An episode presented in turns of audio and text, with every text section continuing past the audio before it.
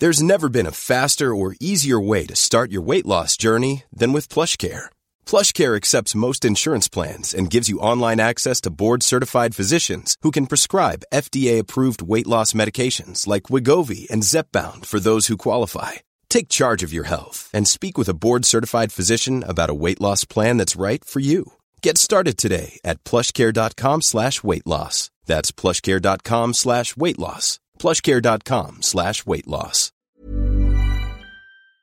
This will certainly have an adult theme and might well contain strong scenes of sex or violence, which could be quite graphic. It may also contain some very explicit language, which will frequently mean sexual swear words. What do you like listening to? Um, chart music. Chart music.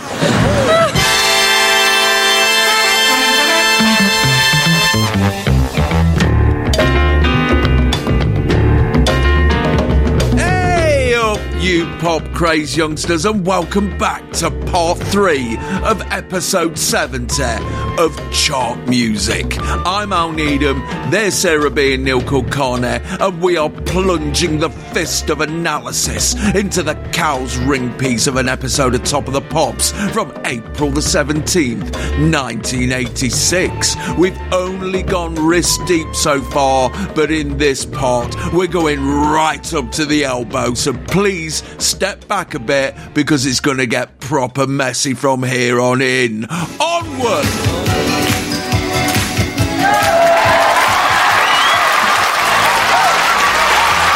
Aha, they're about to start on their first world tour, Australia next month.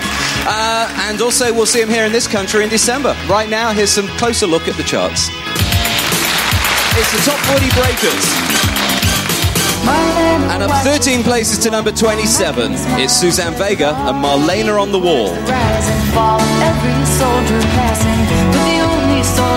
Davies on a stage with an applauding hand in the bottom corner, which is the nearest we've seen of an actual audience member so far, tells us that a-ha are off to Australia and we've got to wait six months to see them. He then pivots to the breakers section, and first up is Marlene on the Wall by Suzanne Vega. Born in Santa Monica in 1959, Suzanne Vega was the daughter of a Swedish German computer analyst mother and an English dad who divorced soon after she was born. Two years later, after her man married the Puerto Rican teacher and novelist Edgardo Vega, she was relocated to New York and eventually studied dance at the High School of Performing Arts, the actual kids from Fame hmm. School. While studying English Lit at Barnard College in the Aventies, she got properly stuck into the music scene of Greenwich Village, putting herself about at assorted folk venues, and in 1984 she landed a deal with A&M, was linked up with Lenny Kaye, the Nuggets compiler and guitarist for Patti Smith, and her debut LP Suzanne Vega was put out in May of 1985. It led to rapturous reviews in the American music press and a live review in the New York Times, which called her the Joni Mitchell of the 80s. This single from her debut LP was put out over here last year, but only got to number 83 in November of 1985. It's the follow up of sorts to Small Blue Thing, which got to number 65 in January. It was re released last month, entered the charts at number 92, then soared 31 places to number 61, and then took three weeks to nimbly scale the ladder to number 40. This week it soared another 13 places to number 27, and here she is on top of the pops for the first time ever in a minute and a half of video. More non English people, what's going on? Well, here's a turn up, chaps. Here's a lady singer songwriter strumming away on an acoustic guitar in 1986. And in 1986, singer songwriter means hippies and flares and peace, man. The thing is, I, What's going on here? I think when you're this good, it doesn't actually matter what else is going on in the culture at the time. Hmm. God, I fucking love Suzanne Vega. She's so New York, and she's such Hmm. an intelligent and emotionally intelligent and exacting songwriter. And a really beautiful singer. And I mean, there are songs of hers that I can't think about without welling up, you know.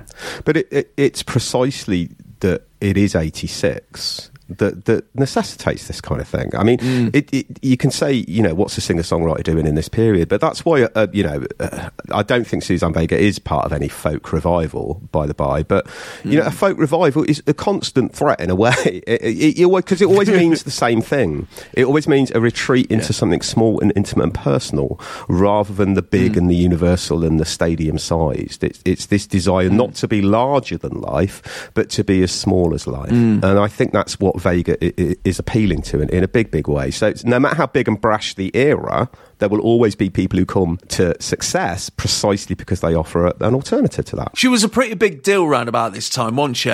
Oh, yeah. I mean, five months from now, I'm going to be at a better college doing a drama and English course. And Suzanne Vega was fucking massive amongst all the women on my course. Oh, yeah. I mean, she was right up there with Sylvia Plath. If Suzanne Vega had done a song called Fuck Off Ted Hughes, it would have been a fucking anthem at my college. And if you wanted to be around these girls, and you did, uh, you better be prepared to listen to a shitload of Small Blue Thing and Undertow. Well, no, it's just that Vega is uh, one of the first artists that taught me that taste doesn't matter. And I don't mean that in a critical way of Suzanne Vega. What I mean is when I first met mm. my missus, she was a huge Suzanne Vega head. And, you mm. know, you, you realise at that point, look, shared taste isn't what compatibility is about. And actually, I got into Suzanne Vega because my wife played her a lot. Mm. And I, I, just wanted to pick up on one thing Sarah said about the New Yorkness. I think mm. that's hugely important um, yes. There's a real Seinfeld thing to Vega's appeal. You know, every single character in Friends listened to Suzanne Vega before they actually moved to yeah. New York. Yeah, and she's definitively yeah. a New York artist with all the attendant sort of references that go along with that, you know, coffee shops and diners and restaurants and bohemianism. Mm. But, you know, in interviews, she's a fuckshite sharper than these sort of characterizations, if a way. She was, she was smart enough not to let her fame, and it was big fame, derail her, mm. and she's still doing great, is, is Suzanne Vega. Who's buying this in 86 is, I'd say it's kind of Janice Long listeners a bit and Andy Kershaw listeners perhaps. Mm. But those pop listeners ultimately who want a bit more substance, I guess, not necessarily disgusted mm. with modern pop, but they're not fully committed to going entirely underground. And, and actually, when you dig into the songs on those first couple of albums by Susan Vega, she's a remarkable songwriter. This is one of my favourites of hers because I'm, I'm just that basic. But I mean, I I know that she thinks of it as like sort of juvenilia now, but um, right. she's a songwriter who sort of writes about emotional truth and will draw on her own life experience without necessarily literally translating it into her songs. You know, mm. some of them are like, I mean, Tom's Diner, I think, is really about a moment that that really happened, but um, this, she said, is more broadly, it's about like coping with loneliness. And mm. she did actually have a poster of Marlene Dietrich, movie goddess, activist, and rampant bisexual badass on her wall. Mm. She didn't necessarily have what sounds like a succession of one night stands under it, but it's a pretty good way to illustrate the feeling of being deeply alone in yourself, this kind of line of anonymous dicks. You know, it's like the loneliness mm. of the long distance shagger. It's quite a sort of studenty song in yeah. a way. I mean, yeah, yeah. it's in in the best way. I mean, for me, it kind of it always sounded like she's sort of communing with this poster, which is smirking down at her, possibly mm. for only doing it with boys when there are so many hot girls out there, darling. What are you doing? Uh, she's drawing strength kind of not from the sex and not from the wall art, but from you know the depths of herself. And I think it's mm. about being sort of young and ridiculous and not finding fulfillment in the usual young person shit, but seeing a way ahead beyond that. Because not everybody suits mm. being young either. Like I definitely didn't make the most of it because I was just like, it's like there's a certain awkwardness. Like this time my life doesn't fit, and I kind of want to get past it. You know. Mm. So like just seeing a way ahead to like maturity and authenticity and a bigness mm. of self that you don't get in a skinny student bed with a mattress like a slice of sunblest. Mm. No. She's usually appealing to the awkward. when she's touring this year, when she plays in Manchester, she, she says to the audience it's really special for her to be in Manchester because it's Morrissey's town.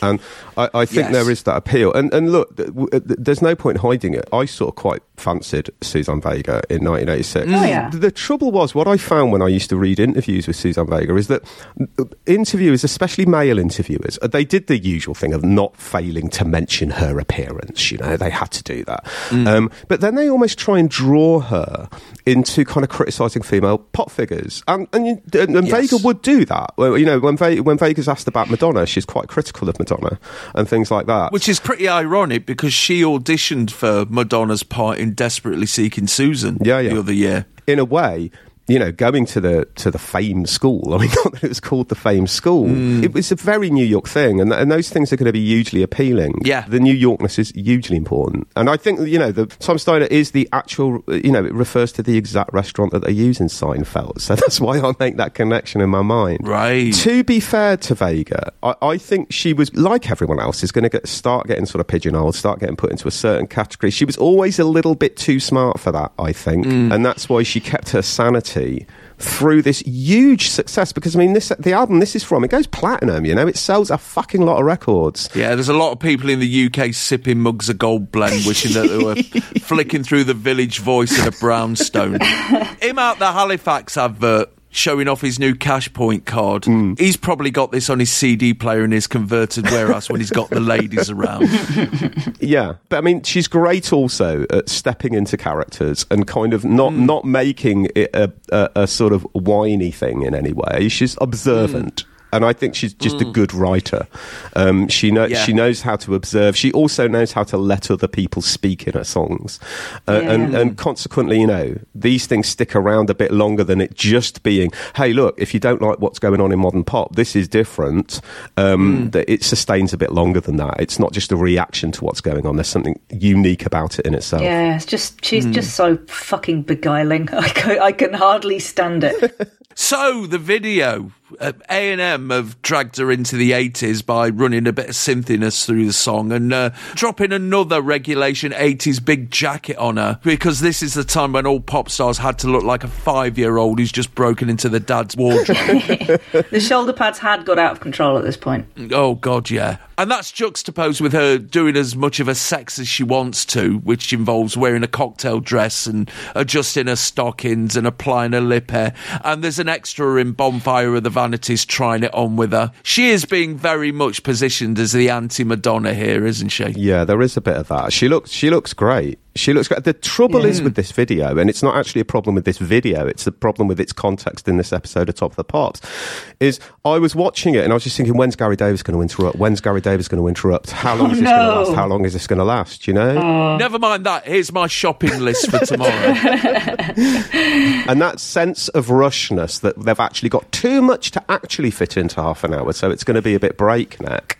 It, yeah, it just mm. makes it not for a relaxing or even exciting experience in a sense sense because you just think this is going to get spoiled. Much as a daytime DJ is going to talk over the best bit of a record, something's mm. going to happen here that's going to annoy me. Yeah. But she's put over far better in this video than she would be on that neon step. Yeah, yeah. I'm not entirely sure that would have worked at all. No. Especially if the lights were in their full pelt kind of swirling around thing. Yeah. And what would the crowd do? I mean, well, we don't see him anyway, so who gives a fuck? she would definitely have looked out of place, and it would have felt uncomfortable, even though she's got that very above it cool that you know can cope with anything. Yeah, and crucially, I, I don't think Vega ever came across really as, as perhaps what Andy Kershaw or somebody might have said about her. Oh, an auth- I mean, you mentioned actually the word Sarah, authentic. There is an authenticity to Vega, but she's also I'm not saying authentic about her inauthenticity, but there's mystery there as well. It's it's not just you know here's my here's my soul, mm. here's everything uncovered. There's something playful and poetic mm. about what she does that keeps her interesting, I think, rather than just being, you know, here's something I forged in the smithy of my soul. It's a bit more thoughtful and playful than that. Yeah. So, yeah, you know, a, a time in the chart was fleeting, but you, you, could argue that she kicked the door back open for the likes of Tracy Chapman and k.d. lang and Tori Amos and, and all that lot. Oh, undoubtedly, because each one of them will be yeah, compared to her almost immediately. Yeah. I mean, it, it's the laziness as well. I mean, what,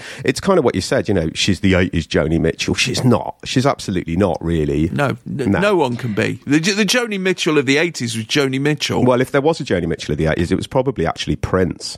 But um, you know, yes. Th- this is the laziness of. Uh, it's what we were talking about earlier in that, you know, in in that singles review page. Lump all the, the female singers together um, under that title. Yeah. But um, yeah, I don't like that yeah. either. However, I I have to weakly defend it in the sense of like the, the, fewer people there are to compare, then the fewer people there are to compare. You mm, know, so yeah, it's it's yeah, kind mm. of it, it's the sin was committed like earlier before it reaches that that level. But also, it's about stature, isn't it? It's not necessarily comparing musically, but once you get a bit of perspective on it, and you go, okay, this person is is up there with you know the greats and i think it's mm. fair at that point it's fair enough to talk about her in in you know the context of, of joni mitchell oh and it did the job i mean it mm. got assigned so yeah, yeah, yeah. So it has its uses. Mm. So the following week, Marlene on the Wall jumped six places to number twenty-one, its highest position. The follow up, Left of Centre, which was part of the soundtrack of Pretty in Pink and featured Joe Jackson on piano, got to number 32 in July, and she rounded off the year with Gypsy only getting to number 77 in November.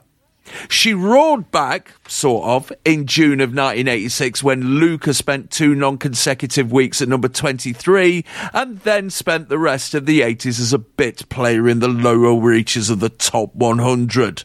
But her biggest hit was DNA's remix of Tom's Diner, her 1987 single, which got to number 58 in July of that year, and it spent three weeks at number two in August of 1990.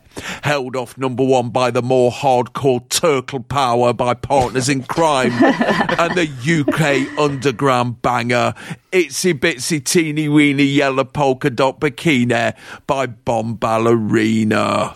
Hmm. Oh, God. 1990, what were you like? Yeah, cheers for reminding us all of that. Tom's Diner Day is November the 18th, 1981. That's when that's when it happened. That's when that that devastating resonant moment that has been immortalised in song actually happened. So it's like it was a good day by Ice yeah. Cube. Someone worked out what day that was when the Lakers beat the Supersonics. Mm, mm. Exactly. It's it, in so many ways. It's exactly like that. good old Suzanne Vega. She had a nice cup of coffee and she didn't have to use her AK.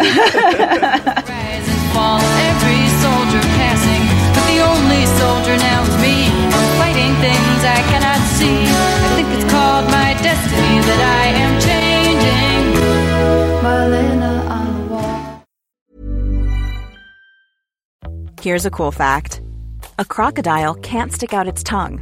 Another cool fact you can get short term health insurance for a month or just under a year in some states.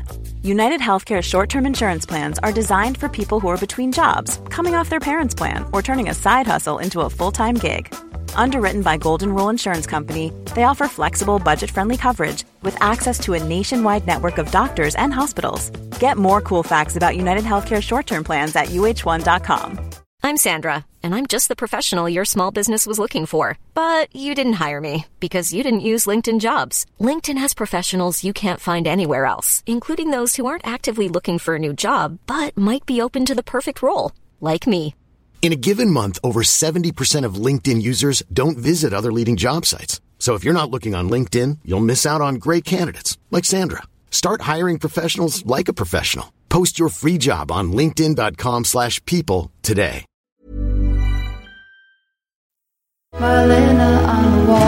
Just say no. This is the highest new entry on the chart this week, the anti-drug song which is called Just Say No at number 26, The Cast of Grange Hill.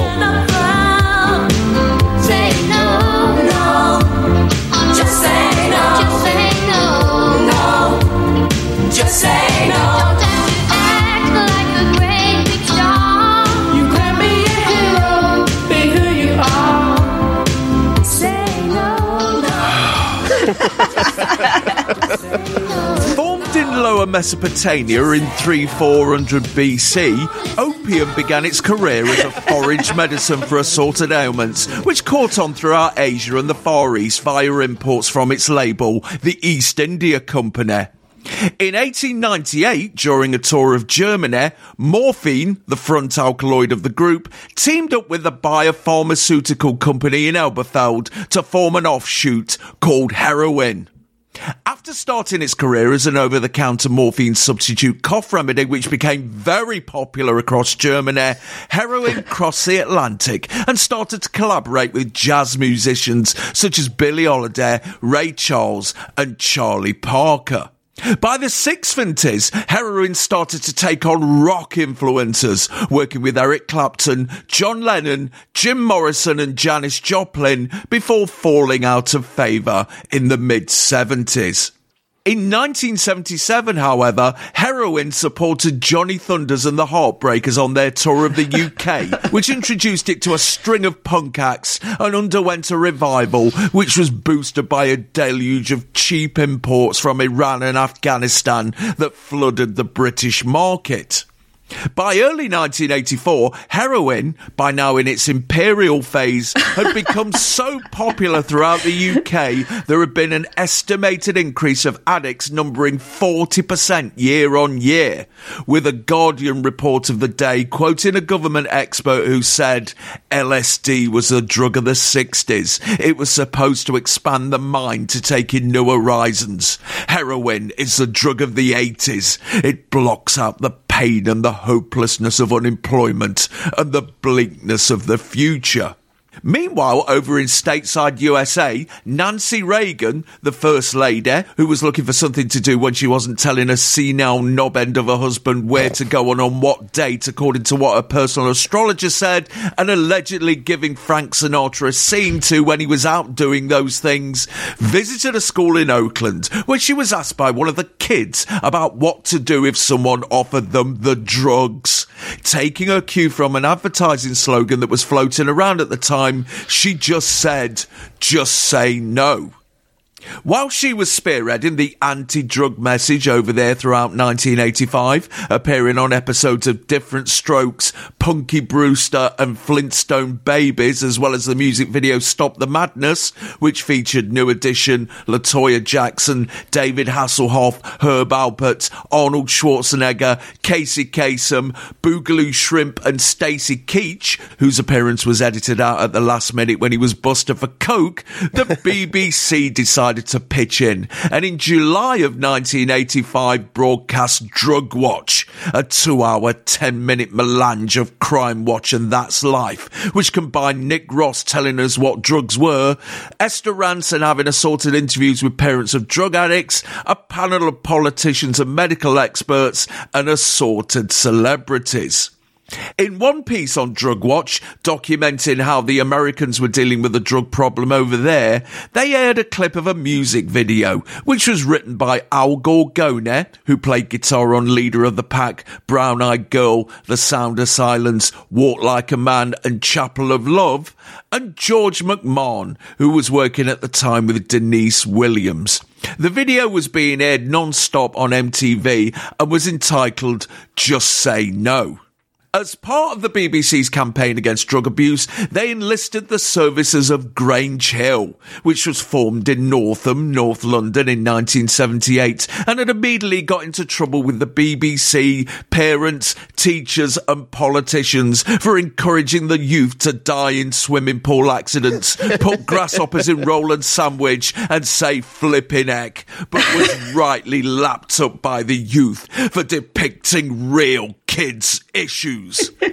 Consequently, on January the 6th of this year, the ninth series of Grange Hill began with Zammo McGuire, played by Lee McDonald, showing off his new motorbike and attempting to rig the weight of Mr. Kennedy's moustache in order to win six quid.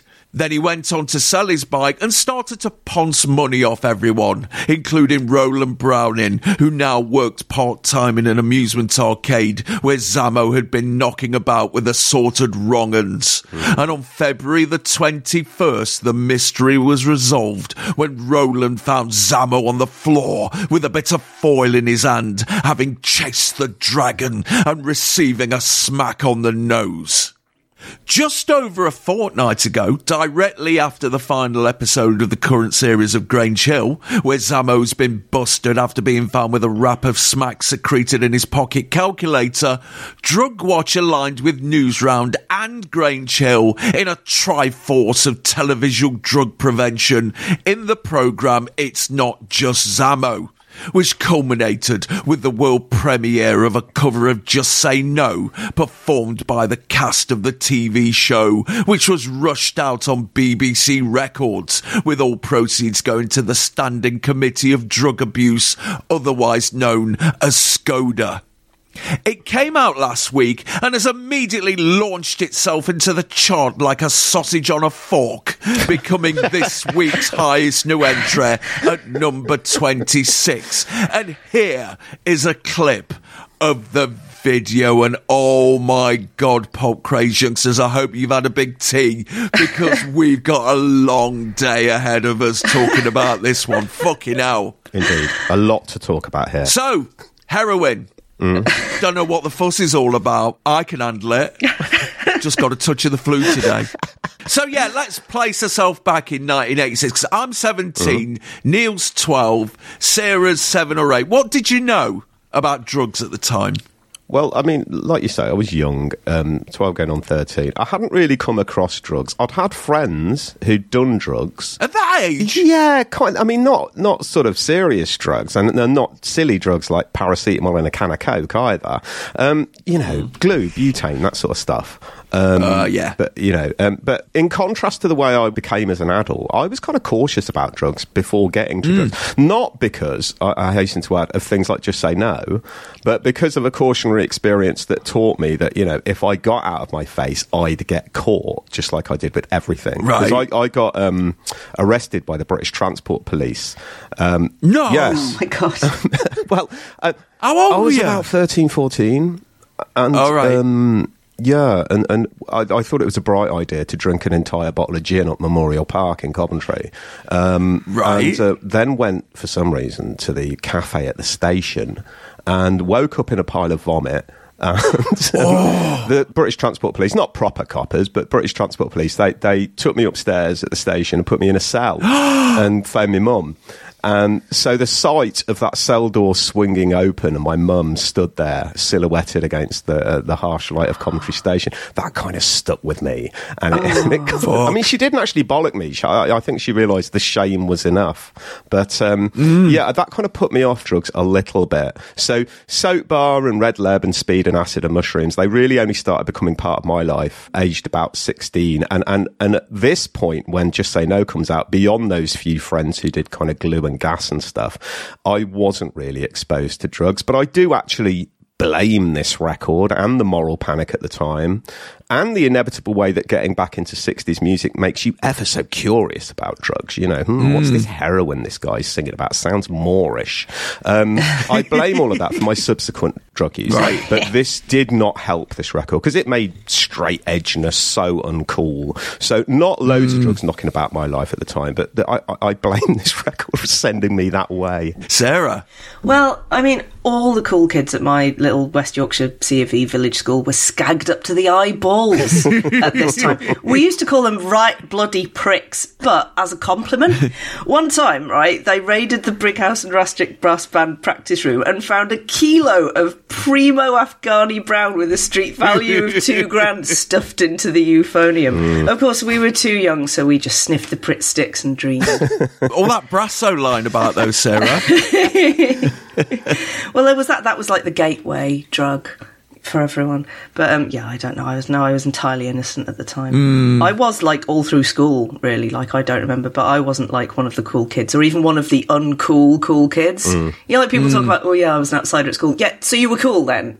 Actually, I was neither of these, so um, I had no idea. Um, I don't remember either. I was. I'm drawing a complete blank as to what like we got told about it or what we got taught about it. We, there must have been something. Oh God, there was. I just don't remember. I, I recall this period being, a, a, you know, there's a growing barrage of propaganda about drugs in this period, mm. of which um, this was the culmination, really, this record. I'm 17 at the time, and I, have got to admit, I knew and had experienced precisely fuck all. Mm. Like you, mm. Neil, it was all glue round our way. But glue was on its way out by 1986. It's weird, isn't it? Because when, you th- I, when I think about walking around in the early 80s, the sight of glue bags mm. was as common as, as kind of of those gas canisters are now. Yeah. Um, but yeah, you're right. It was on its way out. When I was 12, I had one sniff of my grandpa's tin of Bostik and spent the rest of the night in an absolute state thinking, well, am I going to die yeah, now? Yeah. I'd left comprehensive school in 1984, and the only bit of drug education we ever got was when Mr. Gallagher, our science teacher, spent an entire lesson telling us what happened to our bodies when we sniffed glue. And it was proper shit Mm. up, and it was fucking brilliant. And it's it's one of the two lessons that stuck with me th- throughout all these years. So good on you, Mr. Gallagher. But that was it at our school. The teachers might as well have said, you know, don't poke a fucking lion in the face with a stick on your way home tonight. Even now in 1986, drugs are seen as something that only poshos and hippies did. Who can afford them? Right our way, it was just say what. Just say eh. I mean, round about this time, the nearest I got to drugs was going to Rock City or the garage and seeing a group of lads in leather jackets who looked like they could be the support band, uh, passing a needle about at the bar and pretending to inject themselves. but looking back now, uh, it's obvious that it was all a cod and they were showing off because they were injecting it through the sleeves of their leather jackets. but it was like, I was proper terrified, just got to the other end of the club. Yeah. They just weren't a thing round my way. I think this was probably um, I didn't I was like too young to watch Grange Hill, um, but this was probably my first inkling that drugs were even a thing in the world, you know. And it Yeah. was mysterious and not in an alluring way, but in a sort of bemusing way. And I kind Yeah. of got the message on some level because it's, you know, as I'm sure we'll get into, it's so incredibly simplistic. I mean, at, at school, yeah, I, I do remember a lot of people wanting to take sociology specifically so they could do um, stuff on youth culture because that's where all the drug information was, and you were allowed to get the books that told you about acid and mushrooms and all that kind of stuff. But yeah, it was definitely seen as something that people did in the past. Yeah. Yeah, or just that people did elsewhere in gritty cop dramas and stuff like that. Yes. It, it, it was never kind of, yeah, on the street or in front of you. No. Which makes the moral panic sort of like really quite odd um, at this time and counterproductive, obviously. Um, Yeah.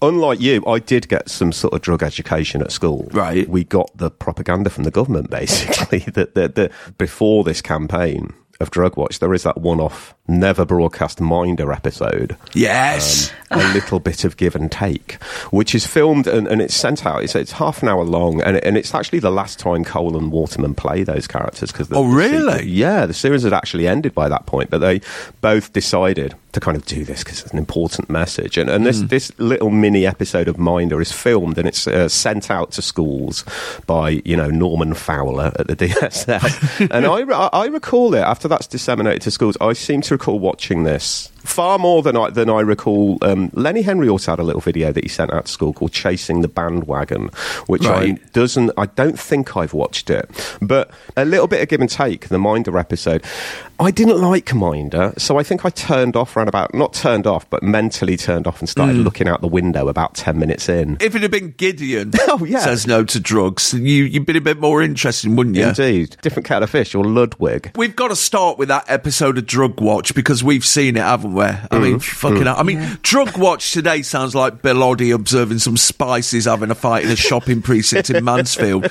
But fucking hell, it's a remarkable document of the age, isn't it? Yeah, yeah, yeah. It is. I mean, it, it's simultaneously sort of gogglingly odd because of the celebs involved. Oh, yes. But my God, it's deeply bleak as well. It starts with Nick Ross standing next to a groaning table of drugs to show you, man, what you should be looking for in your pants drawer when you're out next. And, you know, including a line of cocaine which apparently costs fifteen pounds, uh, next to some red and white striped straws like a dismembered Humphrey. and a chunk of ash that you could club an elephant to death with. It's a, it's a fucking 999 bar. I was just waiting for him to sneeze, you know, and just just fuff it everywhere.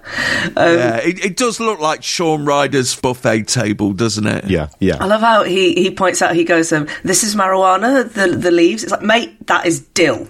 You and the BBC have all been had. But then we get some fucking horrific interviews with parents who have lost their kids to drugs or Hmm. are losing their kids to drugs or are working out how to kill them if they ever come back in the house looking for something to nick to get drugs with. I mean, that's the That's Life segment of it. And that's fucking horrible. Oh god, yeah. When it steps outside of the studio and actually talks to people affected by the issue, fucking hell, it's it, yeah. This is the era of threads. Don't forget, and this Yes. is kind of just as depressing. It's that colour palette, isn't it? That sort of Yes. dingy, sort of depressing look that that these things have, and it's just you know. And then the sort of weirdly, like Esther Rantzen is such a strange presence. It's not that she's upbeat, but she's got this sort of light twittering voice. It's like ah, Yeah. it was just really, really jingling my nerves. Yeah, what a shame Cyril Fletcher wasn't there either, or, or Doc Cox, talking about some jobs Jobsworth drug dealer. I couldn't watch all of it. I have to be honest. It was Oh. so so unhappy. It was awful. Um, there was a, a woman who's talking about um, her son who died. Yeah. She's in the studio, and Esther Rantzen goes and like there's an audience there, and there's Mm. uh, some guy who wants the mic, and, and the woman is like, "Well, I blame myself for my son's death." Mm. And Esther takes the mic over to some random who goes. Yeah, I blame you too. Yeah, and, and no one says insane, wasn't it? no one says anything. There's no murmuring. There's no anything. Mm. It's it's so eerie. It's like ambient Jeremy Kyle. And isn't David Mellor really small? you see him on this panel of politicians, and he's fucking tiny. well, that's probably not his fault, unless you know maybe maybe his mum did loads of drugs and that was her fault. How did Antonia De Sancha get his fucking Chelsea shirt on? Mm. Would have been a kid size, I would have thought. Yeah. Mind you, you would want it just over your head if you were being shagged by David Mellor. Well, yeah. I mean, th- look, the thing is, Nick Ross is a deeply antagonising presence, I find. Mm. Um, h- him lecturing you, you just don't want it. Mm. It's simultaneously designed to do its job of saying the BBC are sort of like anti drugs. And it Mm. keeps on saying as well. just in case give you were tr- wondering. yeah, we're going to give you the truth. We're going to give you a balanced thing. But it doesn't emerge like that. It, it emerges as being lectured by a load of grown ups. Yes. And, you know, consequently, it doesn't really work. Mm. The celebs on it, though. Oh, yeah, well, me. the end bit is just fucking remarkable. I mean, they announced a special guest near the end to sign a wall with just say no plastered across it. And you think, well, this is obviously going to be Nancy Reagan because Mm, around about this mm. time she would have pitched up on fucking Murrenbush Stanziger if she could have banged on to him about drugs. But no, it's Lady fucking Di. It is. Who, who signs the wall and then says nothing of worth to Esther, but but still, fucking out. I know it's a bit of a coup that. Yeah. Um, and it provides a sort of a, a kind of counterpoint to who we then see Well, yes. around this. yeah, it's essentially a rounding up of the BBC bar, isn't it? It is basically. It's incredible. Yeah. I mean, Diana kind of gets a pass from me forever because of what she did to break down the stigma of AIDS. You know, Yes. it is quite surreal to see her just kind of wander onto the set. and say, Well, of course, I thought this was a, a, a tremendously important subject, and I just had to come and put my name to it. Yes. Um, Oh, she's a fucking angel. Well, there is this reverence, isn't there, from everyone? And Yes. she has got star quality in terms of the kind of little hushed, reverent silence that happens. I understand why she would do it. I understand why they'd want to get her. You know, like it is this whole thing, much as it isn't relevant to to most people. I think the you can feel the idea behind it is that they just want to hammer down on this to put the fear of God into the kids before they even start to really think about what drugs even might be at all. Mm, Uh, it, it is quite BBC apocalypse, isn't it? Like. she does draw on the fact that she's a mother and she's worried about her kids taking I mean, drugs. yeah, we know uh, how they turned out, and I don't think drugs was what she needed to worry about. Yeah. So yeah, but the people like spotting the because there's just there's a crowd just milling Oh, about and people just chatting. never ends. You have to watch it about five or six times to get everyone. After Diana has signed the big drug watch wall, everyone else Yeah. just gets a sharpie and uh, adds their signature. I've got a list Yeah, me too. with my chart music head on. The, first person I spotted, of course, was Simon Bates. Yeah. He's accompanied by Noel Edmonds, mm. John Peel, mm. Terry Wogan, Suzi Quatro. With a proper mum came back from Greenham Common and dad started sleeping in the spare bedroom haircut. Des Lynam, Lenny Henry, Sebastian Coe. He's so oily. I hate Sebastian Coe. He's an oily man. Yeah, he does look proper captain of the cricket team, David Watts style, doesn't he? There, Yeah. Adam Ant, Yeah, chatting to Christopher Ryan. I, I Mike, the cool person. I'm so confused now. Yeah. But he's there to say, I don't want to say anything negative, but no. Rolf Harris, oh. who of course does a massive role for Roo. He does hog quite a large bit of what that a wall, fucker. I, surely a smackaroo would have had more impact. Like a horrifying human marsupial hybrid lying in a pool of its own vomit with a needle sticking out of its weird little arm. We also have Alison Moyet, mm. Mick Talbot, Coleen Nolan, Sarah Greene, Floella Benjamin out of a dustbin, mm.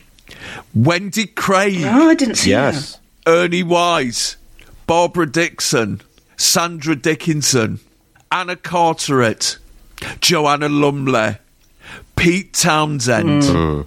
I think Emlyn Hughes. Ooh.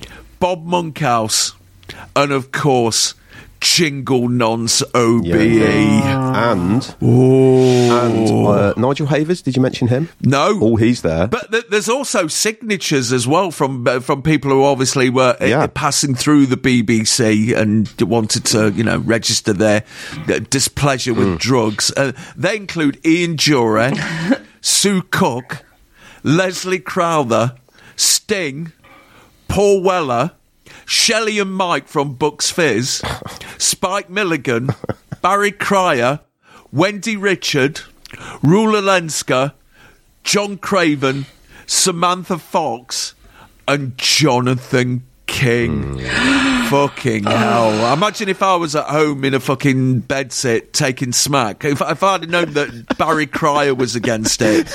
I mean, God love Barry Cryer, but fucking hell. Yeah, it's an odd mix, isn't it? And, it's uh, extremely odd mix. And the thing is, like, all of these celebs, they're stood around because once they've signed the wall, like there's not a lot for them to do. There's no refreshments. No. Like let them at the buffet table that we saw earlier. Yes, I think that's what brought half of them there. You know, too right. Are they giving out party bags afterwards? the thing is, to be totally fair, most of these people and uh, will be on the level and won't have done drugs. They'll have done worse things than much worse things, but you know, but a lot of them won't have done. But Ian Dury, eh, you know, I know that sex and drugs and rock and roll is not meant to be taken literally, yes! but but yeah. but he liked a spliff, as I understand it. Yeah. He was, you know, he was mm. a he was a pothead. You know, see yeah. my dealer. He's called Simon.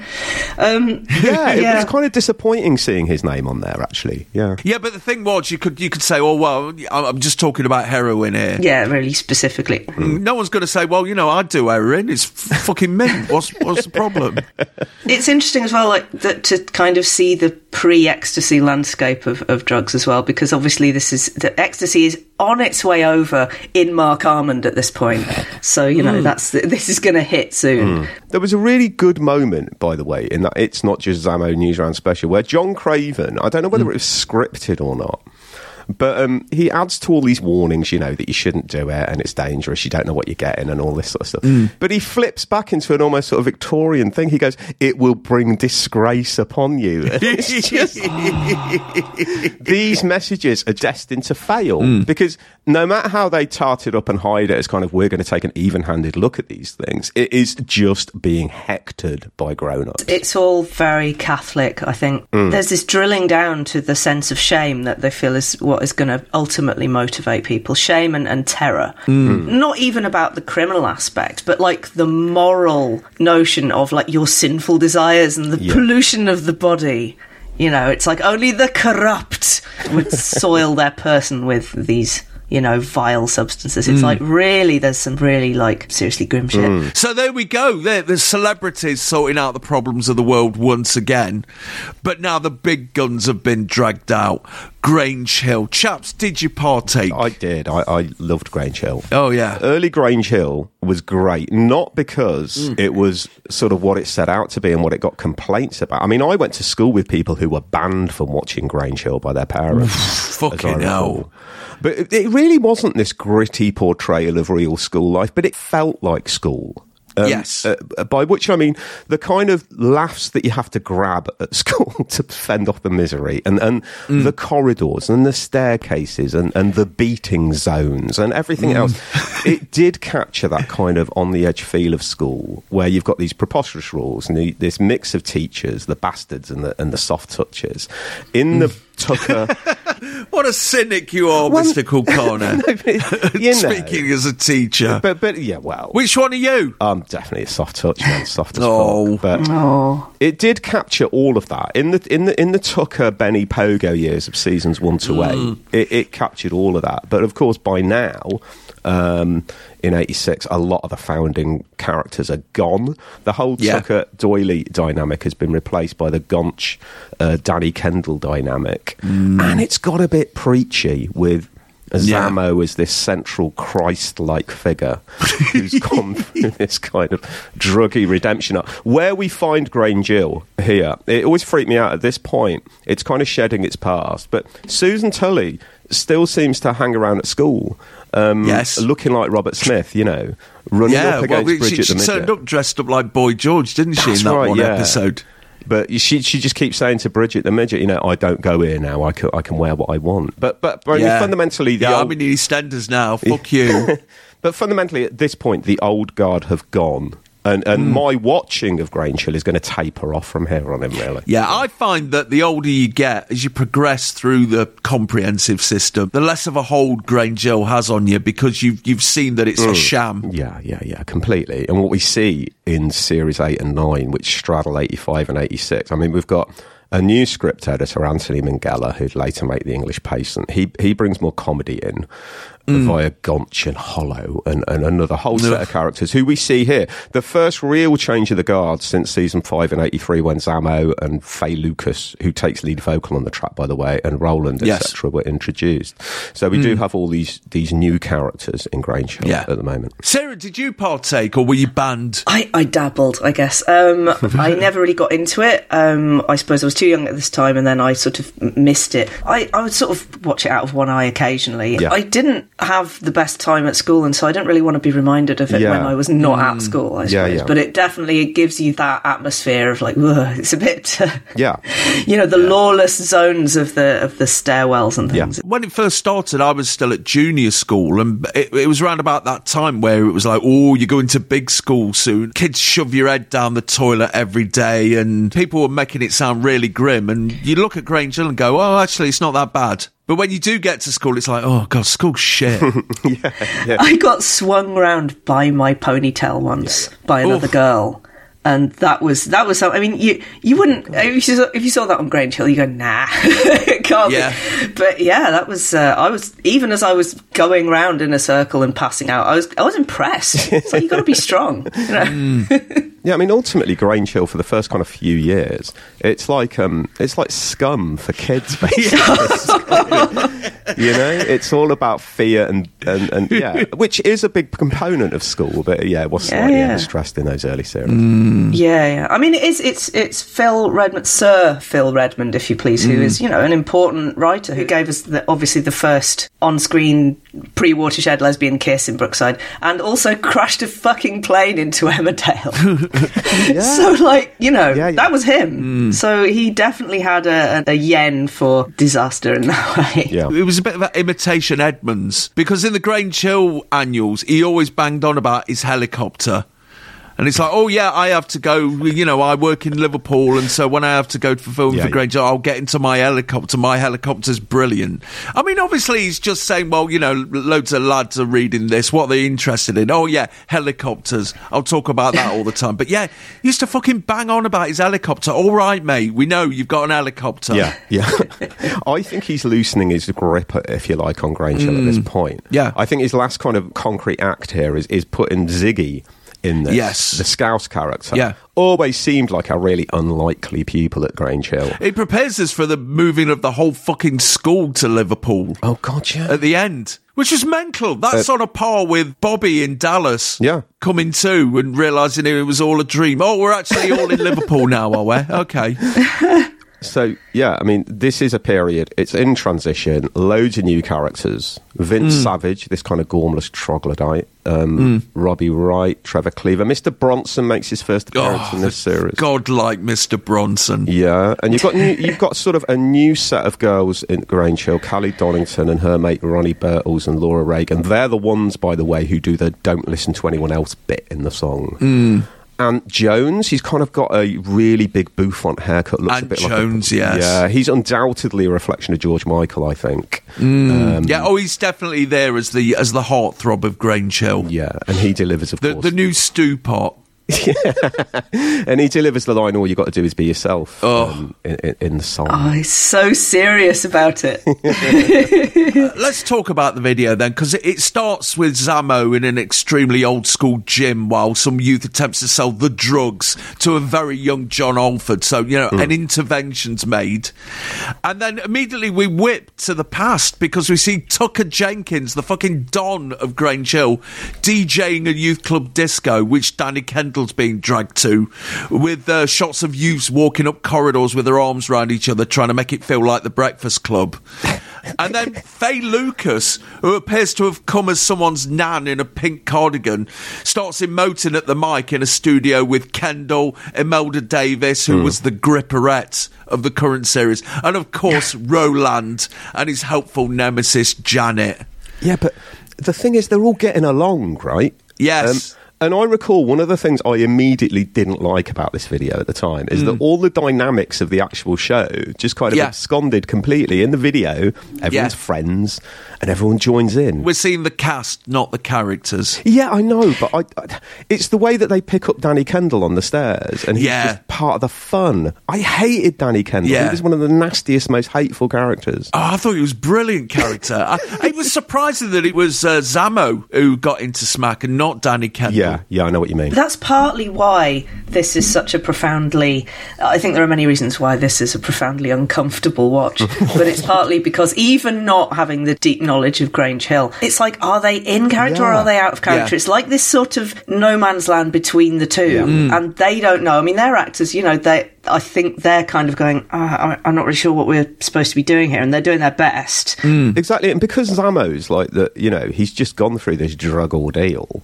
He's Him- still going through it. Yeah, I mean, him warding off this kid at the beginning, Yeah. and telling him to just say no with real earnestness. The kid kind of looks guilty in a sense, whereas you know, any kid having Zammo lecturing them would Yeah. just say "fuck off, Zammo, you hypocrite." He does sell it though. To be fair, just say no. like he really gives it, and and everyone else that you know, just say no is repeated. I didn't count, but I don't know, thirty times hmm. in the following three minutes, and no one else looks like they mean it. Hmm. I mean, the thing is, it does look like it's in a school, right? It's got that Yeah. typical Grange Hill staircase, Yeah. which always reminds me, you know, you know, expulsion legends at school where you'd hear that a kid had been expelled and you didn't know why, and then you found Yeah. Out there was a kid called Billy Woodhead in my school. I went, I remember going to his house once, and he had a massive knife collection. He was a bit of a bad un. Um, but I remember hearing a legend because he just suddenly disappeared from school, and everyone was wondering where he was and why he got kicked out. And Right. it turned out he chucked our headmaster, who was called Taff. He chucked him down the stairs. It was a legend. oh wait, and those stairs were very, very much like the ones that we see here. So yeah, no, but Sarah's completely correct. It doesn't quite know. Yes, it's the cast of Grange Hill. Yes, I know we've been told that, mm. but it, it's kind of uncomfortably on the edge. Yeah. So yeah, you know, and Danny, Danny Kendall, he would be dealing. He'd be chopping out Roland's first line of code. Mm. It annoyed me because it kind of perpetuated that school disco fiction that everyone gets along on the last day of school. that's right? bollocks, isn't it? It is bollocks. Hmm. Although hmm. the school disco parts of the video are fairly realistic. I mean, I don't hmm. recall the light show at our school disco being quite so spectacular. It was more like my sister's game of disco lights at my school. But what happens next? The gym bits. we cut back to the youth club with Annette Firman. I I think is it Annette Firman because she left at the end of the last series. I think it is though. Yeah, right. I think. Yeah. Well, that makes no sense. and Ant Jones, who's clearly being pitched as the heartthrob of the program, he, he- Hmm. when he sings, all you got to do is be yourself. It's the most self-conscious bit of singing since Morrissey was accidentally booked onto Soul Train. He's just yeah, the sort of the gently half closed eyes and the sort of the gentle tipping of the head to and fro. Like he's really, really getting into it and into Yeah. the idea. He's lining himself up for that career, isn't he? if I'd have been a few years younger and watching Gretchen, I would have fucking hated him. oh yeah, yeah. But obviously, being popular with girls. it was direct George Michael influence, I think. On his mm. entire look and his presence in that show. And then they show us all the fun things that we could be doing instead mm. of taking drugs, including dancing in leotards if you're a girl, or gawping at girls dancing in leotards if you're a boy, or shaking your ass in front of a big mirror, or being in a gym. Mm. The musk of the kids from Fame still lingers over the music scene in 1986, doesn't it? Mm. I think that's really directly taken from the American version as well. Yeah like the the whole kind of aesthetic and the whole like kids from fame which obviously the american totally. version does better. This is like i mean they've got better the, gyms aren't there for a kick-off? Well yeah but there's there's like the, the the little you know advert version from the states and they're all out in the street like in in fame. And mm. it's much more diverse. You know like basically everything about the uk version is sort of it's a really close analog but about 70% whiter i would say. Yes. It's setting up like physical exercise and expression as like the antidote, really. Mm. That's what you do instead of drugs. Yeah. We know yeah. that you're like, you've got an urge to do something. Why don't you do uh, aerobics in the yeah. disco? And there is like a little dance routine within the school disco, which, like you said, is more realistic apart from that because everyone's just like shuffling about yeah. Mm. in that way that you do before you understand how to move your limbs at all. You know, the pinnacle of the discomfort of this video, I think, is is seated within the little hand gesture, mm. which would have got you beaten to some sort of jelly if you ever used it yourself to just say no. And you can see them well, kind of. I'm glad you brought that up, Sarah, because you know, up until this morning, I would have just sat there and sneered at you more or less and said, Why? "Oh well, obviously, Sarah, it's they're doing sign language. Oh, you know, oh. because deaf kids need to be warned about drugs as well. I mean, they do this series of hand gestures where they ball their fists up and cross them over really quickly before sweeping the right hand away. Mm. And yeah, for nearly 35 years, I've assumed that they're doing sign language in order to get the hearing impaired youth up to speed. But I checked on the internet to see how accurate it was because mm-hmm. I'm that thorough. and it's all bollocks. It's all absolute bollocks. According to the British Sign Language Dictionary, okay, we can all do this at home now. Mm. If you want to say no to a drug dealer but can't be bothered to talk to them, here's how you go about it, mm. right? So just is bringing up the left hand in a pincer movement like you were picking a pear from a tree. Okay. Right? All right. Say is pointing to your chin with your left index finger and then throwing it out mm-hmm. to the person you're talking to. And no right. is shaking your head and bringing the flat of your palms out like Tommy Cooper, right? So we can safely say that the cast of Grange Hill are not doing that at all, are they? Oh, man. No, that not, would have been they? much better. Because I'm extra thorough, I thought, oh, hang on a minute, this is an American song mm-hmm. and they're ripping off an American video. So I went over and checked the American Sign Language Dictionary because right. they have have a different way of going about with sign language because they're awkward cunts who think the summer. Which means that if you're British and deaf and yeah, you, yeah. you, bump into an, a deaf American person, you can't talk to each other. No. That's fucking mental. Such a silly country. But anyway, so I checked their sign language dictionary and it's even less like what the user Granger are doing. Mm-hmm. So that raises the question why? Why, Why, are they doing that? And who told them to do that? Yeah, oh, yeah. Somebody's no. devised that. Yeah, the shittest illegal paper rock scissors move ever. Somebody paper scissors rock. No, I mean, like you can see that they're all like giggling in this quite yes. endearing way because it was either that or cringe themselves literally inside out. Because they all get it wrong. Some of them do it with the left hand. Some of it doing with the right hand. Some of them you can see them bashing their fists together and laughing about it. So yeah, it's it's, fucking stupid. so, if there are any pop crazy youngsters out there who are conversant in sign language, I'm begging you, please look at the video available on the video playlist and tell us what they're actually mm. signing, mm. if anything. Because for all I know, someone on the film crew could have got them to sign "Hail Lord Satan" or "Heroin is skill" just for the laugh. Very strange. Oh my god, that's like four weddings where she learned sign language so she can flirt with the deaf guy. And it's like, would you like to dance? That would be mice. it doesn't help that the gym bits, I mean, they happen over perhaps one of the most sort of objectionable 80s sax solos this side of oh. Kenny Loggins' The Danger Zone, really. It, it, mm. it's, and I think Sarah's right. Undoubtedly, this is a nod back to Kids from Fame a little bit. Yes. Because it's kids in their pants pretty much in a gym, it, it, can't help coming across like the opening of that Thermal Cock sex ed video, which I still can't erase from my mind.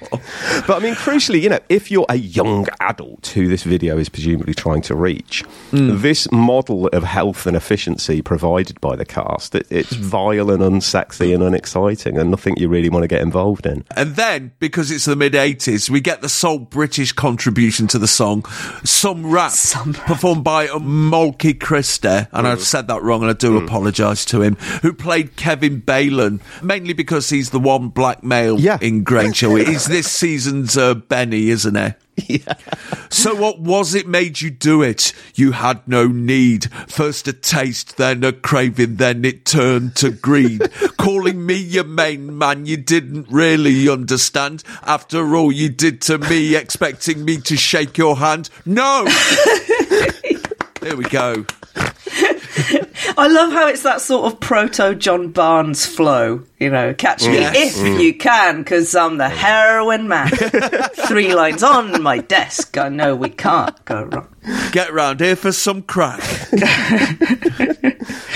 that bridge, the don't listen, don't yes. Mm-hmm. It, it's been in my head for weeks. and my brain just keeps defaulting to it. I'll be there just trying to, like, you know, make a cup of tea. Don't listen, don't listen. It's, you know, it, it, I have to hand it to them. It's not mm. a very good song, but that is a very catchy hook. You're right, Sarah. It is catchy. And yeah, we end back at the youth club with the girls doing some proper kids from faming with a stop motion jump and kick. They missed a trick in this video because what they should have put in to really drive drive the message home is Mr. Bronson dressed up as a hippie in a fucking Jethro Tull t-shirt with a spliff on, giving the peace sign and, and playing a guitar solo through it.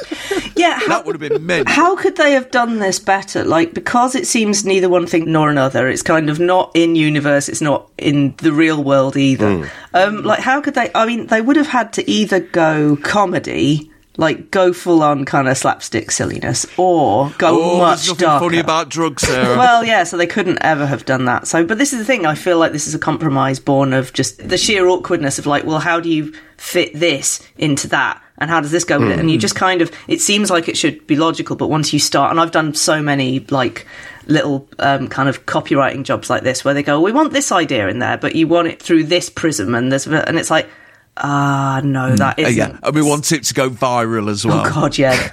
oh, I used to fucking hate that. Oh yeah, we want to do this thing, but, and we really want it to go viral. Can you make a viral video? And so I'd think, well, yeah, okay then, get your managing director to stand outside a school with no trousers or pants on, doing Hitler salutes, and then eating his own shit out of an ice cream tub. That'll go viral. That'll do it. And it won't cost you much either, apart from bail. What's really weird as well, you know, when in, in researching this for CMP, mm. I did the thing immediately. Uh, Google the lyrics. Yes, and I couldn't find any. I, mean, I know the shame is so deep around this record yes. that you know it can't even be rehabilitated in any way. It also needs saying that the actual central lyrical conceit here, "Just say no," right? Mm. How rude. yeah. Just say no, thank you, no, thank you. You know.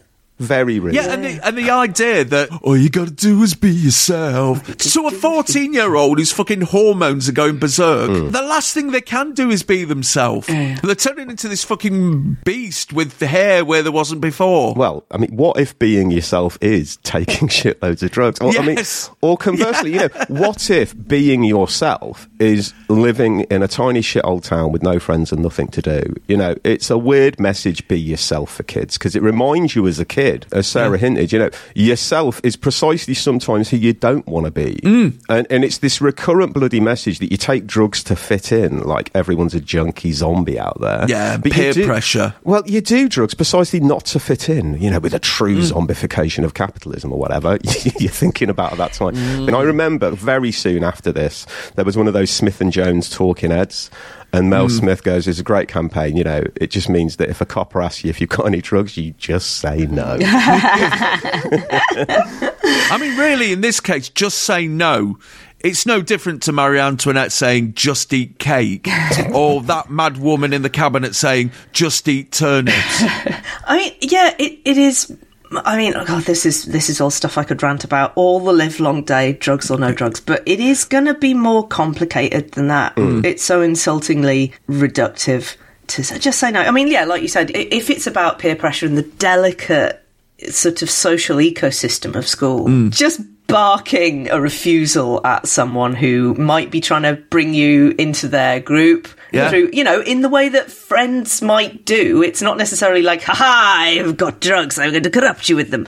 You know, it's like, well, mate, yeah, mate maybe we want you to be our mate. It's just we think you're sound. And it's like, no, mm. this is not going to be good for you. However bad drugs are for you, that's not good either. No.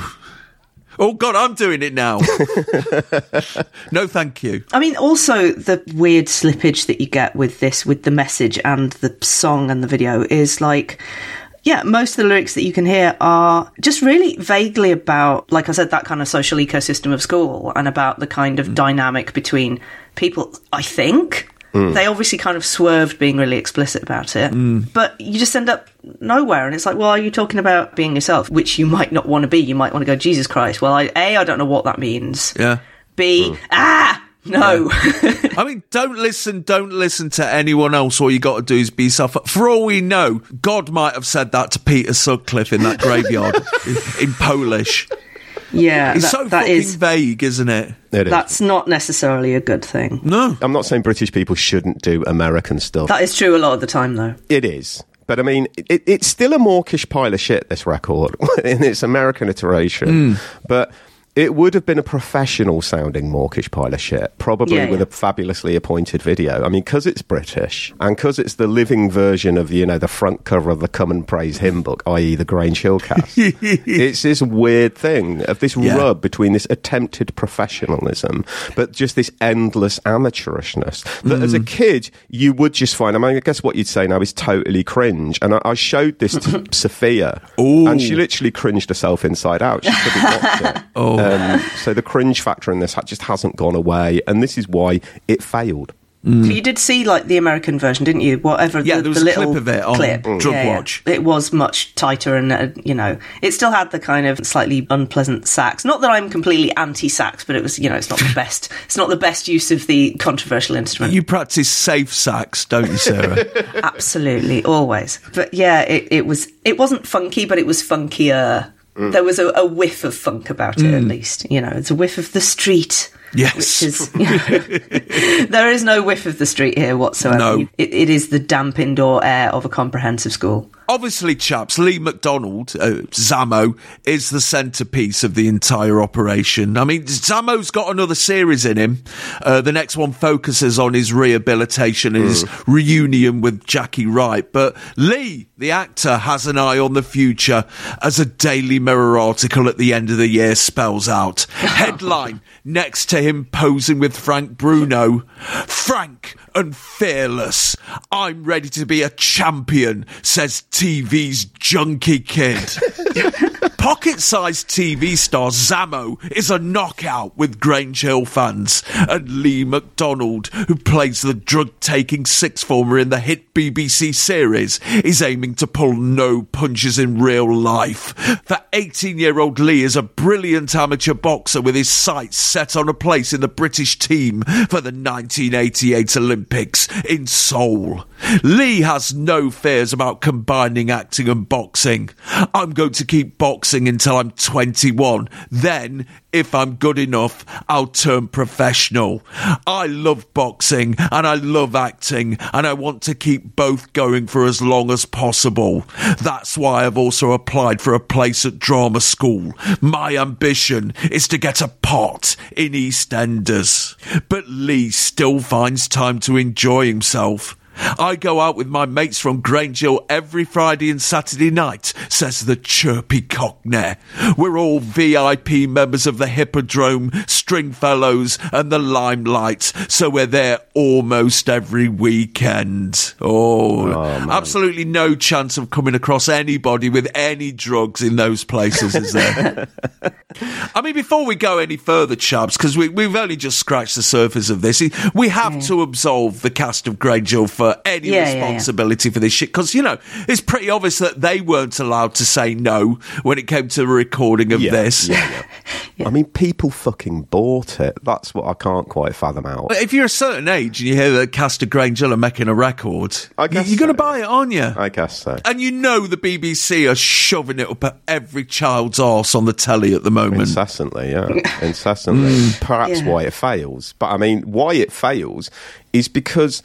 I mean, the whole campaign fails, drug watch, and, and also Mm. the, the, the It's Not Just Zammo News Round special. Yeah, we do need to talk about why it fell. But before that, why are Grange Hill and the government and all the advertising campaigns just focusing on heroin? Because there's other drugs about. I think it's it's possibly something to do with you know it being a drug of deprived areas and stuff. Mm. Because then that's a nice, neat way to kind of put the personal responsibility on you to Mm, uh, pull yeah. yourself up by your bootstraps. You know, because Yes. then you don't actually have to do anything like build good houses or anything like that. Yeah. Yeah. That's really important. Also, I think it's that heroin, because we don't, uh, we- we've never had like meth in this country in a big way, and heroin was always that. I, I think it was just like the the ultimate drugs.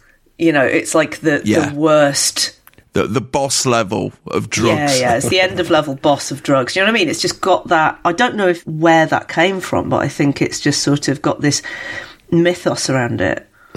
I've got to say, I don't know anyone in my entire life who's done heroin. That's been the one drug that everyone's just kept away from. Oh, God. But it's not a party drug, is it? No, no, it isn't. No. I, I mean, I know a couple of people who have tried it once in Hmm. order to, because you can actually do that, you know, contrary to a lot No, of. don't uh, listen to Sarah Pop Crazy no, she's Ignore right. her. She's completely right. Don't listen, don't listen to. it is, um, as I understand it. Okay, I feel like I should do a caveat, which is that you know we are we are sticking our asses way out of our remit for this this podcast in some ways, um, and you know none of us are drug or drug policy experts, just people who've done done some and lived. Um, but Well, that um, was the problem, Sarah, because the way they were going on about drugs, not so much in this video, but on the advertising, you know, the heroin screws you up. It's like, you take this, you die. Yeah, yeah. eventually. yeah, yeah, yeah. You you will. And that was you'll, the problem because a few years later, you know, my mates and eventually me started doubling. It's like, oh shit, I'm still alive. Uh, they were all talking bollocks. Well, that's absolutely it, yeah. Yeah, I had a sort of similar similar thing when I was, uh, you know, I mean, later even than you know, slow coach Kulkarni, who didn't do any drugs until he was sixteen. God. My God, that's so lame. But um, yeah, I was you know eighteen or something, and, uh, Yeah. and when I was at university, and the whole Leah Betts thing happened, and that was I think I've spoken Oof. about it before, and those big posters with her her hmm. smiling face and the black the black and the white kind of grainy thing, and it's like sorted. Hmm. Just one ecstasy tablet took hmm. Leah Betts. And I had the fear of God put into me about this. And then when I actually did it, and I, I had two kind of failed attempts because I, I was I wanted to try the thing, uh, but I was terrified, and that actually because it is quite sensitive to your moods, and I think I probably had bad stuff to start with anyway. So I had a pill, and then just spent several hours just going, I'm going to die, I'm going to die, I'm going to die, and mm. I did not die. And then I didn't die the mm. second time. I didn't have a nice time either. And then the third time I did it, I had an amazing time, which is mm. the whole point. Yeah. And then the next day I wake up and you pat yourself down and go, Yeah. I didn't die. Ah. Yeah. It's quite a cliche, really, but you do then start to question what you've been told in the larger sense. Like, Yeah. okay, why has there been money spent to terrify me and stop me and, and make me hmm. think, make me fear that I'm going to die Yeah. to stop me from doing this? And obviously, it's like that's your personal experience. That that it, it's a hugely complex, um, large thing. But your personal experience is to go, huh. Well, what, what else am I Yeah, being yeah, lied to yeah. about? And it's hmm. that's where it goes, and so that's why you start to understand it's not just hmm. about the drugs. Yeah. It's not just about how much they care about whether you live or die. It's about bigger stuff than that. Yeah. Yeah, I mean, look, up until you have your first drug experience, or up until you have you experience drugs for yourself, these kind of campaigns they do work in a sense because they they put this terror in you. Yeah. The nature of a moral panic is, uh, uh, as Sarah's hinted, that, that it, it completely ignores, obviously, this entire campaign, the sort of systemic, complex reasons why there's a lot of drug use in this country. It tries to instill this almost Pavlovian response to drugs that, like, you know, you just you see the word heroin and it's terrifying, and you know, once I ended up, I mean, look, I didn't end up in the shooting gallery or anything. All I mean is, once I ended up sat in a room and somebody was doing some heroin, yes, I thought, God, that looks really squalid, and I didn't mm. want to do it. What made you want to do it? You had no need. but you know, I mean, I, it's something I think about a lot because I have to have these conversations in a sense, not only with kids that I teach, but also my own kids. Yeah. But crucially, it's a conversation, you know. Yeah, yeah. Because no one wants teenage kids to be doing anything adulterated. Do you know what I mean? Well, no, no. I mean, look, what Drug Watch is doing, what Just Say No is trying to do, is yeah, it's like a Pavlovian dog. It's this. It's like when you go to get hypnotized to stop smoking or something. Mm. They they just kind of repeat this phrase until it's so in your head. Yeah. That that would ward you away. But out of the moral panics of the eighties, I guess the Americans had satanic panic and we had this. Yes. But both of them just ignore the really complex reasons because that's messy and difficult and, and you know takes time. Um, mm. They'd rather just kind of. It's almost like this kind of idiot training just say no, just say no. Let's just keep saying that until mm. kids yeah. don't do it. Yeah. It's behavioural conditioning, is what it is. That's yeah. it. Yeah. And it's perfect in its way, in the sense that it's a total abdication of any greater responsibility. Um, yeah. And because it puts it completely on the individual yeah. to. Um, it's so, you know, it's so simple just say no. And then if you don't do that and you get yourself into some trouble with the law or with your health, should have just said no. I mean, yeah, expecting me to shake your hand. just say no. It's, it's, essentially government saying, look, we're, we're getting our asses kicked in the war on drugs, and there are things we could do to deal with it, like you know, legalizing some drugs or no. and making their use as safe as possible, and no. you know, taxing the shit out of it to keep the NHS going. No. But we're not going to do that. So if you actually take drugs and it all goes wrong, it's all your fault, mate. Well, yeah. I mean, it's it's kind of. Uh, I, I hesitate to draw this parallel with recent events, but the same kind of personal responsibility absolutism uh, has, that has given us some of the highest drug death numbers in Europe also gave us some of the highest COVID death numbers in the world. Because yes. for me yeah. personally, like I've risked my health outside the law for a good time. And I've risked my health inside the law for a good time. And guess which one had the life altering consequences? Mm. In each case, it's like it's all on the individual to do the best risk assessment that they can with really scant information. This is the thing as well as yeah, the kind yeah. of withholding of information, which still happens now. Like, there's been some progress on this with, with kind of drug testing at festivals and, and things like that. And I mean, the Talk to Frank website, which is kind of uh, better than nothing, just about. Although I'm not sure how, how often it's being updated now. But um, basically, mm. you don't have, you know, we, you were saying earlier about like, oh, you could, you know, if you studied this, you, you were allowed access to the, the book with all the stuff in it about drugs. It's like, well, why is that restricted in the first place? Mm. You know, it's well because just saying that. Why would you need any of that when you could just say no? Like yeah. the thing is, it has yeah. been proven as a policy which came from America and then we adopted it ourselves in in a kind of vague but persistent way.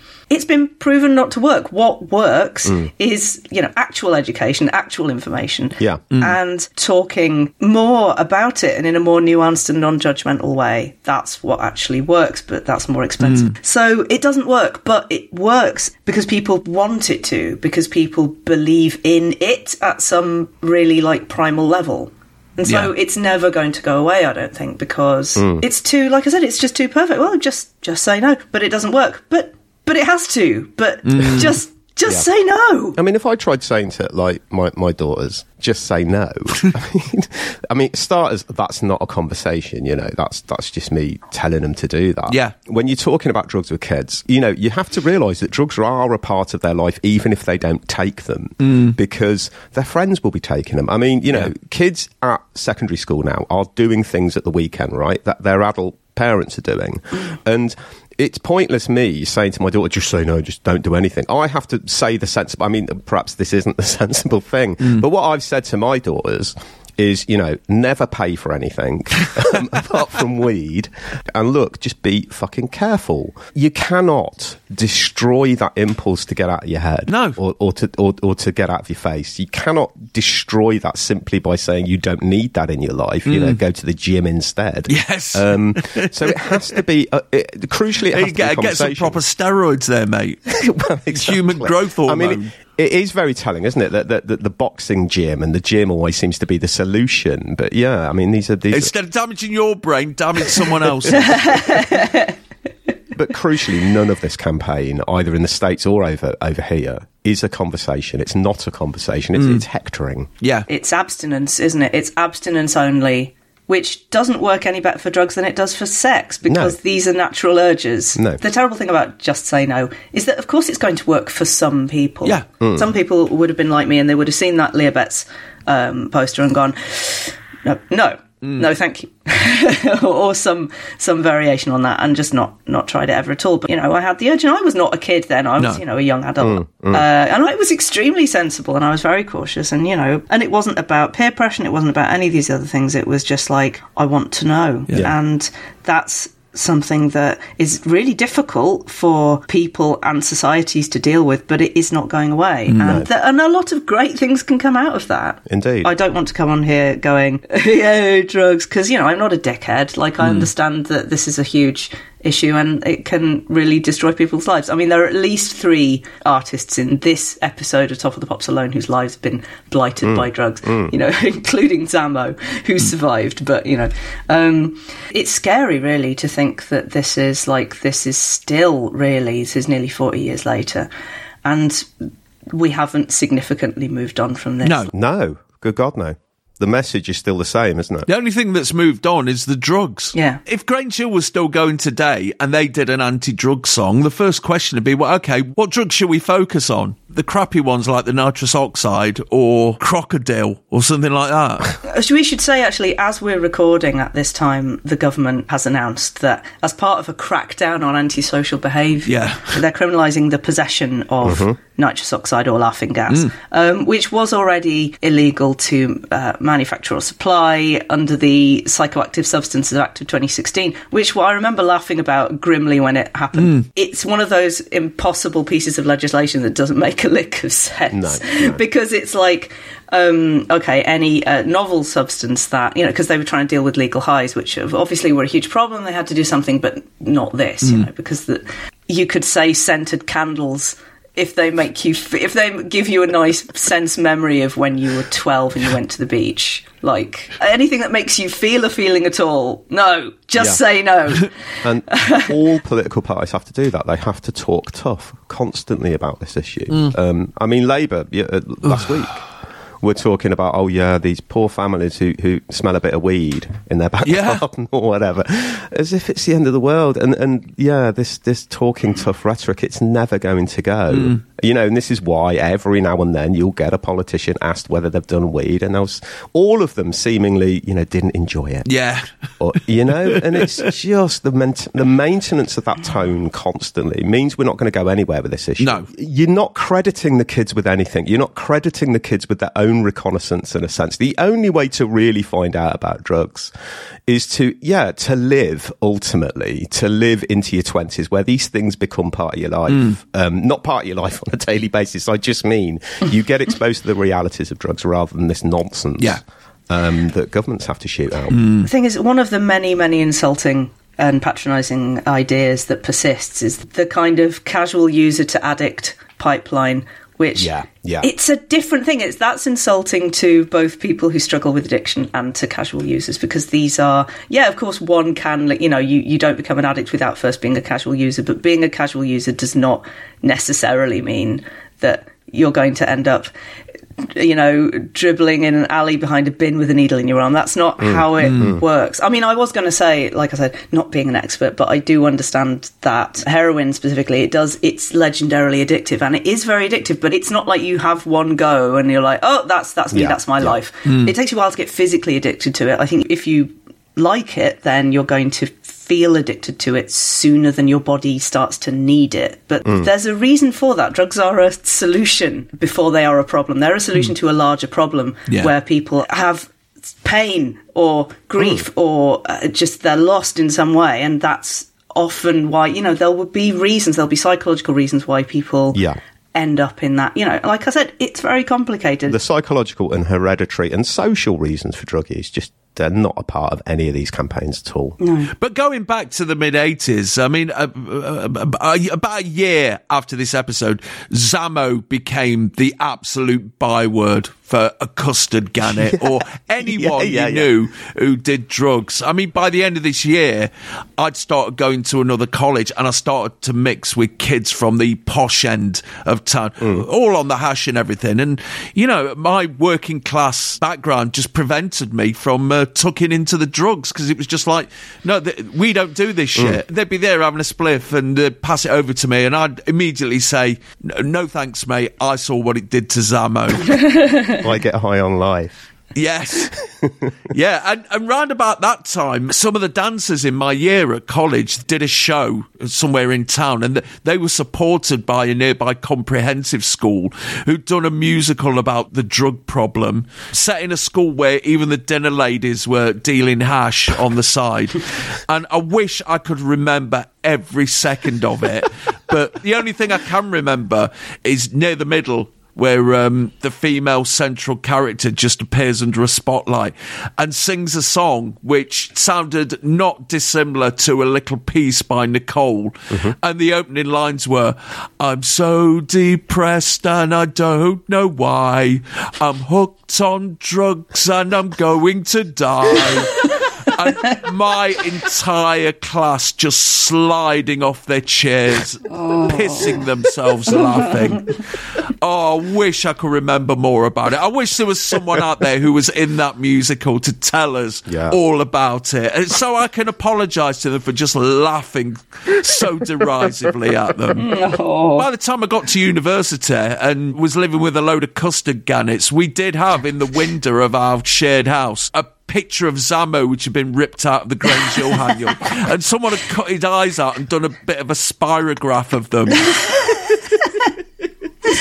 I mean, that's the thing. This isn't Oh, even no. a song or anything that Mm. sort of like took time to pass into joke folklore. No. It, it was a joke as soon as it appeared. The people it was trying to reach just laughed at it. And of course, Top of the Pops feeling very pleased with itself, uh, lecturing the kids. You know, just a couple of years before they play, they call it acid. He's a good. He's Ebenezer. Yes.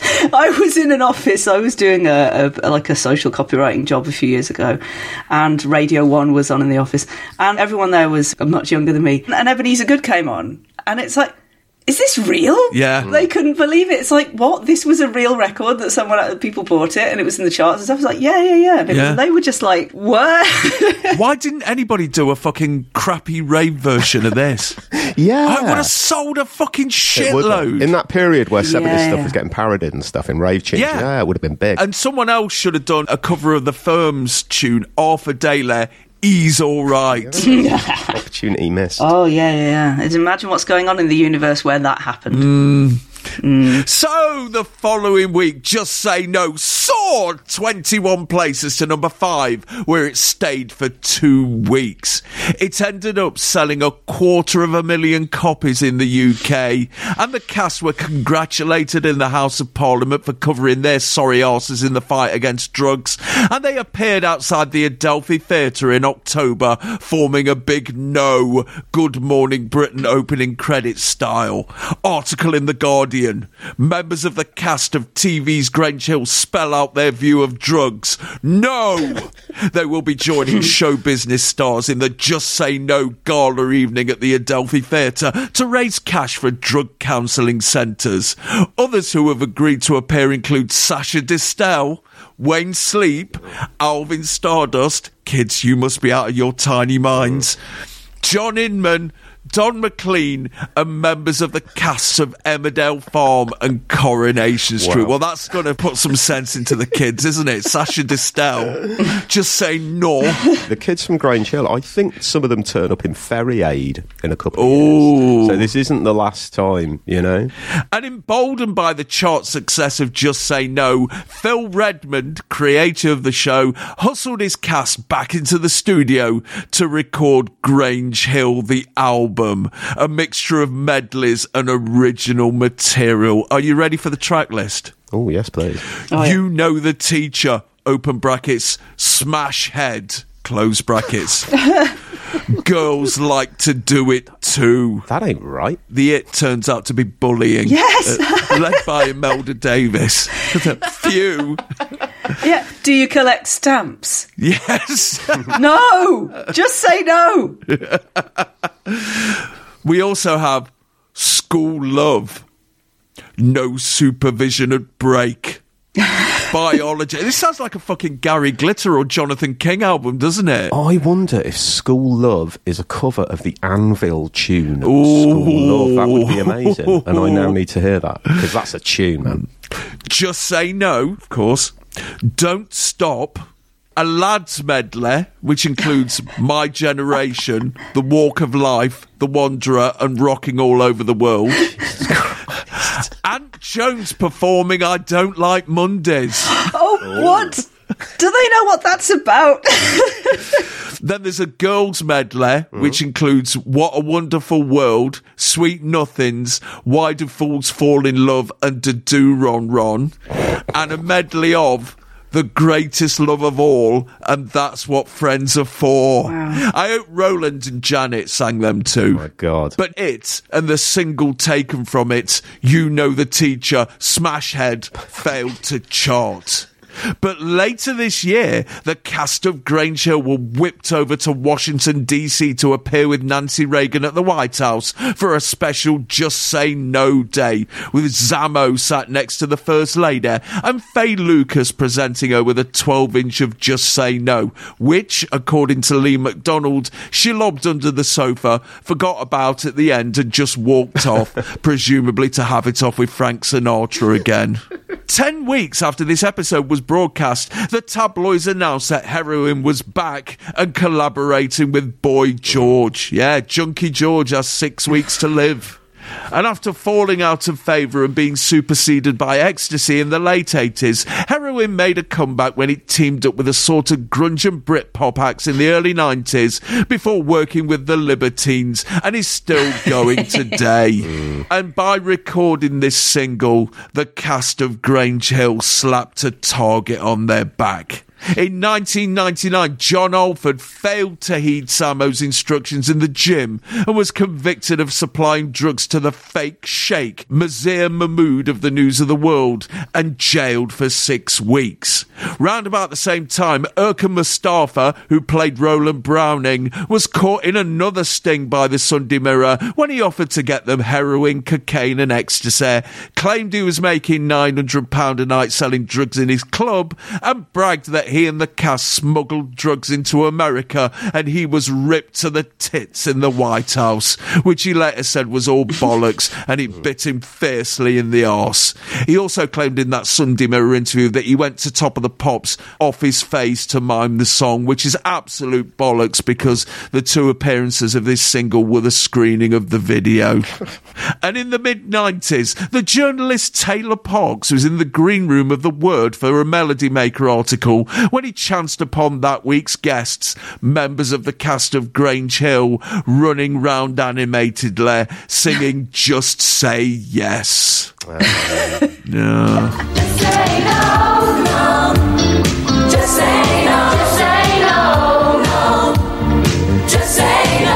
Oh man, tell me we didn't just bang on about Just Say No for nearly an hour and a quarter. Fucking hell. Anyway, we're all off to the gym now to shake our asses in front of a mirror for a bit and do some completely wrong hand gestures at some kids, but we shall return tomorrow for the final part of this episode of Chart Music. Oh, and by the way, do not sleep on the video playlist for this episode, Pod Craze Youngsters. Everything we've talked about is there in visual form, including that astonishing display of BBC star power at the end of Drug Watch. Anyway, on behalf of Neil Kulkarni and Sarah Bee, this is Al Needham advising you very strongly to stay pop crazed.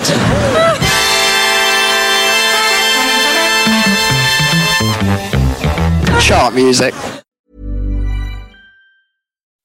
When you make decisions for your company, you look for the no brainers. If you have a lot of mailing to do, stamps.com is the ultimate no brainer. Use the Stamps.com mobile app to mail everything you need to keep your business running with up to 89% off USPS and UPS. Make the same no-brainer decision as over 1 million other businesses with Stamps.com. Use code PROGRAM for a special offer. That's Stamps.com, code PROGRAM.